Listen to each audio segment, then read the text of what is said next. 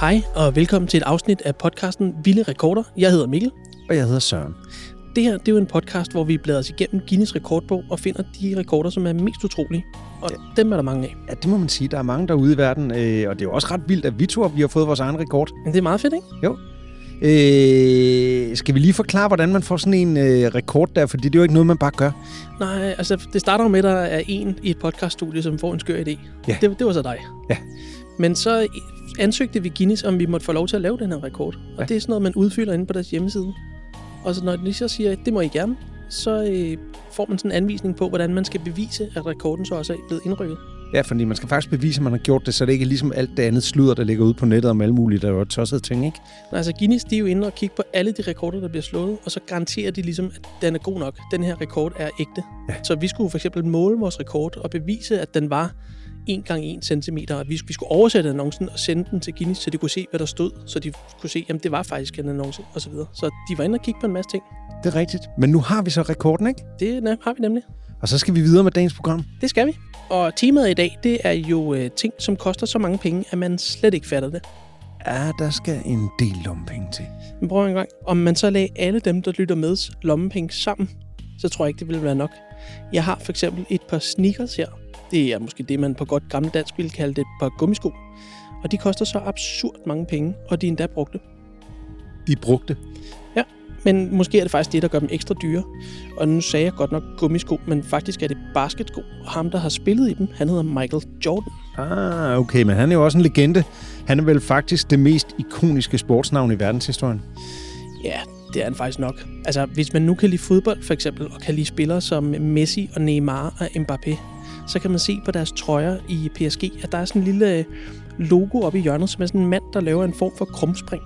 Ja, det har jeg set. Er det sådan lidt sprællemandsagtigt? ja, lige præcis. Men det er faktisk Michael Jordan, der er på... Øh, Så på- der, er på det et billede, tøjmærke. så der er et billede af en basketspiller på brystet af fodboldspillerne. Ja, det lyder måske lidt mærkeligt, men den er så god nok. Men det er fordi Michael Jordan, efter han stoppede med at spille basket, blev et kæmpe brand i sig selv.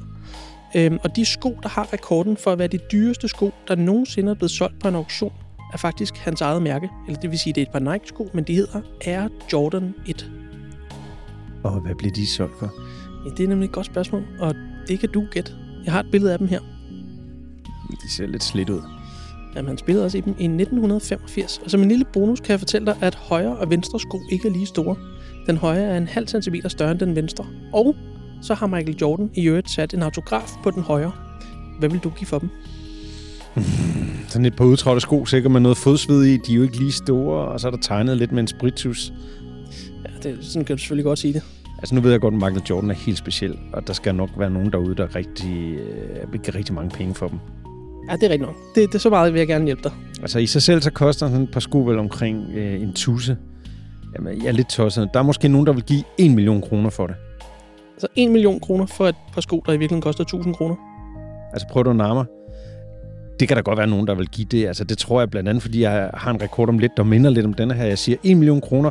Også fordi, hvis han øh, har spillet forskellige sko i løbet af sin karriere, så må der jo være flere sko af Michael Jordan derude på markedet. Okay, så 1 million kroner for et par slidte basketballsko. Yes. Det er ikke nok. De kostede 3,5 millioner kroner, da de blev solgt på en auktion i 2020. 3,5 millioner kroner. Det er så mange penge. Jeg vil ikke engang turde gå i et par sko, der koster så meget. Tænk, hvis man tror, det er en hundelort. Ja, så vil det nok falde lidt i værdi. Men må det ikke bare, de skal udstilles i sådan en glasmontre? Nu fik jeg lige løftet sløret for, at jeg har en rekord, der minder lidt om den her, og faktisk skal vi op i et endnu højere beløb. Højere? Er det et par sko med diamanter på, eller hvad? Nej, det er som også bare et par gummisko eller sneakers, som det åbenbart hedder, hvis det skal være dyrt. Okay, lad mig høre. Du skal gætte prisen på det dyreste par sneakers solgt i privat salg, det vil sige fra en person til en anden. Før var det jo på en auktion, men det her det er altså bare mellem to personer. Okay. Og hvad er det for nogle sko? Det er også et par Nike-sko, nærmere bestemt et par Air Yeezy One Prototypes. Og de er altså siddet på fødderne af en kendt person, han hedder Kanye West. Han er en amerikansk musiker og rapper, og han havde dem på til Grammy Awards 2008. Det er et kæmpe show, hvor hele verden kigger med. M- Men i 2008, Skoene blev så solgt her i 2021. og de kostede mere end Michael Jordans sko, som kostede 3,5 millioner kroner. prøv, at- der er jo noget galt med den her verden. Ja, altså lige når det handler om gummisko, så har du ret. Nå, men prøv en gang. Det eneste rigtige for mig at gøre her, det er jo bare at fordoble prisen øh, fra før. Så jeg siger uden tvivl, at dine slitte Air Yeezy-sko kostede den nette sum af 7 millioner kroner. Bum. Ja, men det er forkert.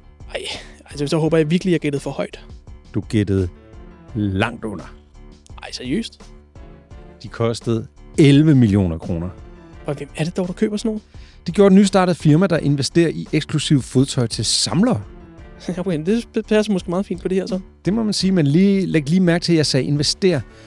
Det, jeg tænker, det betyder, det er, at de på et tidspunkt kan sælge dem igen for endnu flere penge. Hvor er det langt ude? Vil du høre noget andet, der er langt ude? Ja. Kender du Superman? Øh, ja, selvfølgelig. Det første tegneseriehæfte, Superman optræder i, er Action Comics 1 fra 1938. Det vidste du selvfølgelig godt, ikke? det her anede jeg ikke. Det gør jeg heller ikke. Men i 2021 blev der solgt et, og det var, skal det lige siges, i en virkelig god stand. Altså som nyt-agtigt. Ja, der var nogen, der havde passet helt vildt godt på det. Det hedder mint condition, når det er sådan noget. Og det kunne godt betale sig. Det blev nemlig solgt for, skal jeg ikke bare sige det? Jo. 20 millioner kroner. For en tegneserie. Yes! Jeg tror da, jeg kan få for min gamle Jumbo-samling. ikke meget, tænker jeg. Du har vel også læst dem alle sammen. Altså 20 millioner kroner for en tegneserie. Ja, Det det er, var- helt, det er helt vildt. Måske er det faktisk en fyr, der hedder Ryan Kaji, der har købt det. Hvem er det? Det er den næste rekord. Han er YouTuber, og han er den YouTuber, der tjener mest om året. Og han laver unboxing-film eller sådan noget. Ja, alt det der.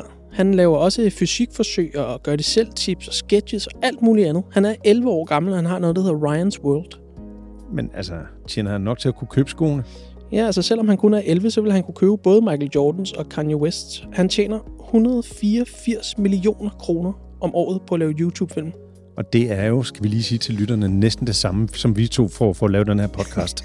Ja, kun næsten, ikke? jo, tiden er ved at løbe fra, så vi har en del rekorder igen. Ja, vi skal videre. Øh, må jeg tage en mere? Jeps. I Hongkong blev der i 2017 solgt et stykke jord øh, på 2.880 kvadratmeter. Det svarer i runde tal til en halv fodboldbane. Hvad kostede det? Altså, der er mange huse i Hongkong. De står tæt, så det er sikkert dyrt. Jeg vil sige 500.000 millioner, altså en halv milliard. Jeg aner det ikke. Altså, i Hongkong, der koster en halv fodboldbane 18 milliarder kroner. Altså, skal det faktisk bruges som en halv fodboldbane? Nej, det tror jeg ikke. Det ville være ret fedt ellers. Men der, jeg tror, der bliver bygget et højhus på grunden. Men det her er altså det dyreste stykke jord, der nogensinde er blevet solgt. Det er også helt vildt. Men det er ikke mere end det, det kostede at bygge verdens dyreste stadion. Det ligger i USA og kostede 32 milliarder kroner. Det må være kæmpestort. Det er plads til 70.000 tilskuere. Wow. Det, er- hvad er det? det er sådan lidt større end dobbelt så stort som parken i København. Hvor mange tror du, der kom til den første kamp, da stadion var færdig? Ja, Der er halv- plads til 70.000, så kom der vel 70.000. Der kom ingen. Hvad? Der var corona. Så Nå. da, endelig, så da de endelig var færdige med det her stadion, altså verdens dyreste, så måtte der slet ikke være tilskuere. Nej, hvor er det surt. Totalt. Men det er ikke så surt som den her rekord, eller det vil sige, det er en slags rekord, som jeg virkelig glæder mig til at fortælle dig om. Hvad er det? Det er verdens første fartbøde. Altså, jeg, jeg håber virkelig, vi taler om andre beløb, end, end dem, vi ellers har været inde på i den her podcast. Det gør vi i den grad. Bøden er fra 1896, og den blev givet i England. Den lød på 47 shilling, hvilket svarer til ca. 2.500 kroner i dag. Hvem fik den? Det gjorde Walter Arnold, og i 1896 kørte han sin hesteløse vogn, hvilket altså ved sin bil, gennem landsbyen Paddock Wood med mere end fire gange hastighedsgrænsen. Han kørte nemlig hensynsløse 13 km i timen. Nej. Og det fik han en bøde for. ja, han blev jagtet af en politibetjent på en cykel, der sigtede ham for at have overtrådt loven på fire punkter, og nu skal du spidse ører. Okay. Brug af et lokomotiv uden hest på offentlig vej, hvilket gjorde det muligt for lokomotivet at blive betjent af færre end tre personer, der kørte med en højere hastighed end 2 mile til timen, og endelig undlod han tydeligt at vise sit navn og adresse på lokomotivet. Det er fire punkter i alt. Nej. Han blev stillet for en lokal dommer og dømt skyldig i alle fire anklagepunkter, og så fik han sin bøde på 47 shilling, hvoraf kun 10 shilling var for fartovertrædelsen. Hvor er det skørt. Og det, det, er, bror, det er jo næsten synd for ham. Nej, det ved jeg faktisk ikke, for muligvis var det et stort reklamestunt. Hans hesteløse vogn var nemlig en Benz, som han havde importeret fra Tyskland til England året inden, og sjovt nok begyndte hans eget firma selv at producere en variant af den samme vogn, kun et par måneder efter hans vågehalstur. Sjov timing, ikke? Okay, så lige inden han selv begynder at lave, hvad der vil ret beset var en bil, så får han lige en helt masse opmærksomhed, fordi han kører for stærkt i noget, der vil faktisk er den samme bil. Mm, det er godt tænkt, ikke? Og det er ret smart. Det, det er faktisk næsten lige så smart, som at få en verdensrekord, der handler om en podcast, i en podcast, der handler om verdensrekorder. Jeg føler også et vist slægtskab med vores gamle ven Walt Arnold. Men nu skal vi til at slutte dagens øh, afsnit. Det må vi hellere. Som altid må I rigtig gerne give os et like eller skrive en kommentar, så bliver vi glade. Det gør vi nemlig. Og vi lytter ved næste gang. Hej. Hej.